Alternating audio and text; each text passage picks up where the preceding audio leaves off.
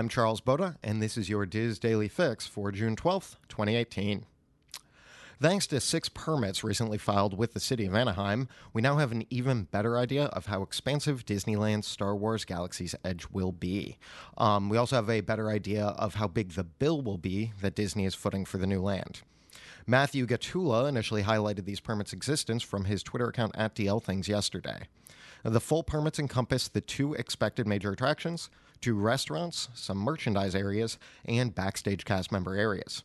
We now have a general idea of the square footage of each, as well as the estimated costs. So let me throw some numbers at you real quick. The permit for the Millennium Falcon attraction and surrounding area shows a two story building at over 165,000 square feet, and the total value for that section of the project is around 77.8 million. The Star Destroyer attraction and surrounding area permit shows a two story building plus offices and cast member restrooms and break rooms at approximately 115,000 square feet. The total value for that section of the project is around 55.7 million. Dining and merchandise area permit shows a one story restaurant at 15.5 thousand square feet and a merchandise area just over 12,000 square feet. The permit also includes an outside dining area and a loading dock. Total value for that section is around 18.4 million. Now, another permit includes more restaurant space and a cast member bridge. That one story building is 16.5 thousand square feet, and the total value for that section of the project is around 12.5 million. Now, those last two permits show merchandise locations, restrooms, and more cast member areas. All in all, these projects together should run around 181.3 million. Now, for those looking to take the edge off of long attraction waits uh, with some fun distraction, the Play Disney Parks app is now available for pre order on the App Store and Google Play. The game is meant to add a new dynamic to your queue experience by allowing you to play Disney centric games with family and friends. Some of the features the game will offer are activities that interact with select attraction queues, making for an immersive experience. Guests can earn and share digital collectibles as they earn themed achievements and there will be a Disney trivia feature where guests can test their knowledge and learn fun facts about Disney parks. The app is free of charge and will only be available as an enhancement to guest park experience. That My Disney Experience app will continue to serve uh, planning needs before and, oh, and during park visits. Uh, keep an eye on the Play Disney Parks hashtag and social media outlets to follow along with any updates to that. Lastly, there are some Florida resident offers that citizens of the nation's most aggressively humid state can take advantage of at the Walt Disney World Resort. So, when you aren't busy scraping love bugs off your windshield or hunting the skunk ape, keep these Disney deals in mind. Uh, the first is the Discovery Disney ticket offer, uh, available for purchase through June 20th. Discovery Disney tickets allow Florida residents to enjoy three days at a Walt Disney World theme park for just $159 plus tax per person, and they can add a fourth day for only $20 extra per person. These tickets are valid for admission to any one of the four theme parks per day, unless the park hopper option has been added, and they can be purchased from now through June 20th, 2018, and they can be used through June 24th. All right. Next, we've got the Fun and Sun room offer, which is available now through June 24th. Florida residents have the opportunity to get discounted room rates, and Disney has listed a pricing example for us. Uh, their example a family of four can enjoy a three night stay at select Disney's All Star Resort hotels with four day Discovery Disney tickets for $1,246, which is just $78 per person per day.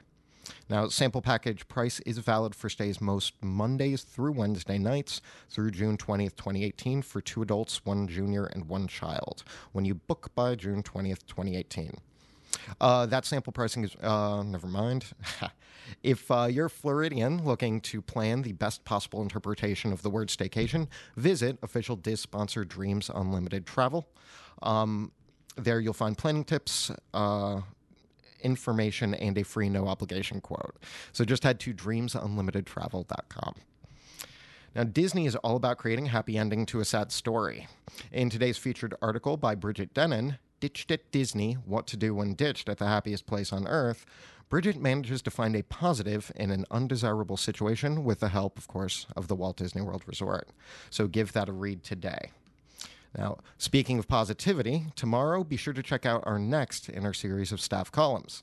This week's column is another installment of Jackie's Spoonful of Pixie Dust, where Jackie Gailey, our senior content director and mom of a 20 and 16 year old, um, will focus on why she's ridiculously excited about the opening of Toy Story Land. This article will be published for your reading pleasure tomorrow at noon, so be sure to check that out. Trending on the boards today is a thread entitled Waiting in Line But Not Going on the Ride. That was started by poster Artemis 908 on the Theme Parks Attractions and Strategies Forum. In the thread, the poster lists some Walt Disney World attractions that her boyfriend is considering going on, but might need to change his mind at the last moment. Others are weighing in with their experience and d- discussing how the chicken exits, which is not my word, uh, work at most of the attractions. Stop by disboards.com to join in on the discussion and share in your experiences. Uh, join us today at 1 o'clock for the Dis Unplugged Walt Disney World Edition, where we'll cover this week's news and engage in some lively Disney discussions. You can check that out on Dis Unplugged at 1 p.m. today. Uh, for your weather today, Orlando will have partly cloudy skies with afternoon thunderstorms. The chance of rain is 40%, the high is 91, and the low will be 74. Those in Anaheim will have sunny skies with a high of 85 and a low of 62. Uh, now, before I sign off, I would like to mention that today is the second anniversary of the Pulse nightclub terror attacks in Orlando. Our hearts go out to those who are still struggling with grief, pain, and loss that continues to affect so many. Although I don't think we'll ever be able to fully prevent the horrific actions of broken people, one thing we do have control over is our reaction to the violence and chaos that comes our way daily. Orlando's reaction was both immediate and lasting. As someone who's lived in the area for most of my life, I see, hear, and most importantly, I feel the difference in the community. My experience has been that Orlando is a city filled with people who pride themselves on tolerance, compassion, and the ability for each person to discover whom they love and to be free to express it in a way that brings them joy and fulfillment. Those are ideals that can't be changed by grief or pain, only strengthened. The city will be hosting numer- numerous events in remembrance of the tragedy, so uh, be on the lookout for that if you'd like to participate. Now, for information on everything I've mentioned, go to wdwinfo.com slash dailyfix, and that will be it for me today. But join us again tomorrow for another installment of your Dis Daily Fix.